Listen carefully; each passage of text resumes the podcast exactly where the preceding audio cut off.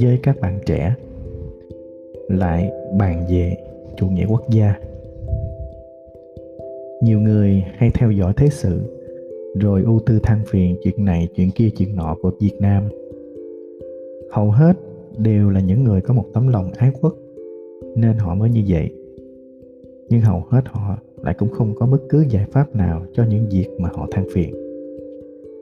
Muốn thay đổi hay canh tân bất cứ điều gì ở việt nam hiện nay, tất thảy đều bế tắc. Đơn giản là gì? Việt nam đã mất.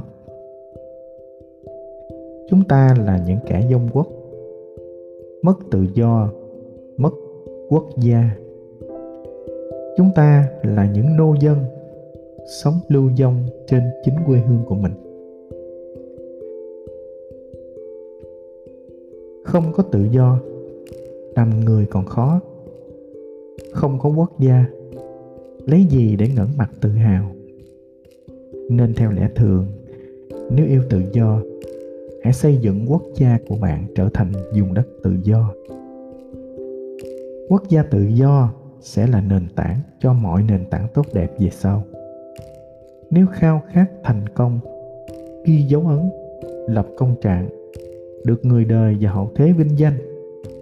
Hãy dẹp cái tôi, dẹp sự toan tính ích kỷ, dẹp tâm trí bụng dạ hẹp hòi để dốc lòng phụng sự quốc gia mình và làm cho nó ngày càng vĩ đại. Chuyện tốt cho quốc gia khó khăn mấy cũng làm, chuyện hại cho quốc gia nhỏ nhặt mấy cũng tránh. Không làm được gì cả thì đứng ra phía sau ủng hộ, tiếp sức, động viên cho người làm được xông lên.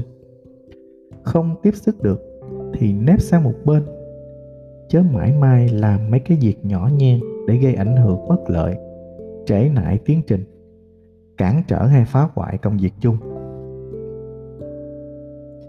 Thêm một người khư khư đặt lợi ích hay cảm xúc cá nhân của mình lên trên lợi ích quốc gia, tức là địch thủ, quân giặc, lại thêm một phần sức mạnh bớt một cá nhân làm điều xuẩn ngốc ấy, tức là quốc gia của mình mạnh lên.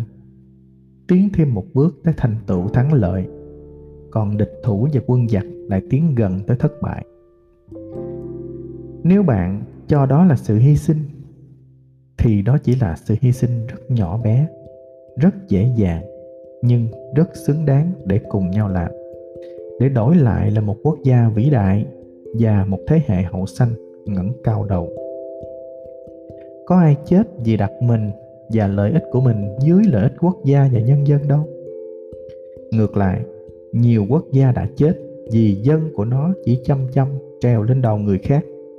Bất chấp mọi thủ đoạn, ngó lơ mọi hiểm họa để thỏa mãn cảm xúc và mục đích của bản thân.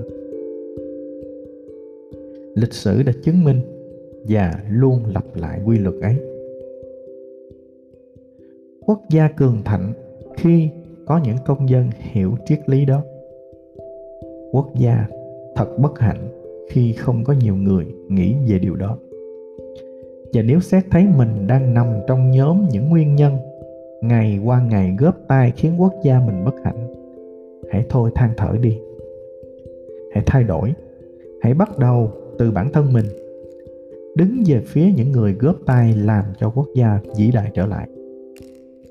Cuối cùng thay lời kết. Với những công dân Việt Nam Cộng Hòa, xin quý bạn luôn nhớ rằng, nếu quốc gia của bạn đang bị cưỡng chiếm, bị vua dập, bị quỷ hoại, thì trước hết hãy gác thù nhà, cùng nhau lo nợ nước. Hãy chiến đấu để giành lại quốc gia, sau đó hẳn nghĩ và làm những chuyện khác. Không có nô dân nào dù danh tiếng hay học vị đến đâu lại được người đời và hậu thế coi trọng cả. Có quốc gia, có tự do, có tất cả. Mất quốc gia, mất tự do, mất tất cả. Huỳnh quốc huy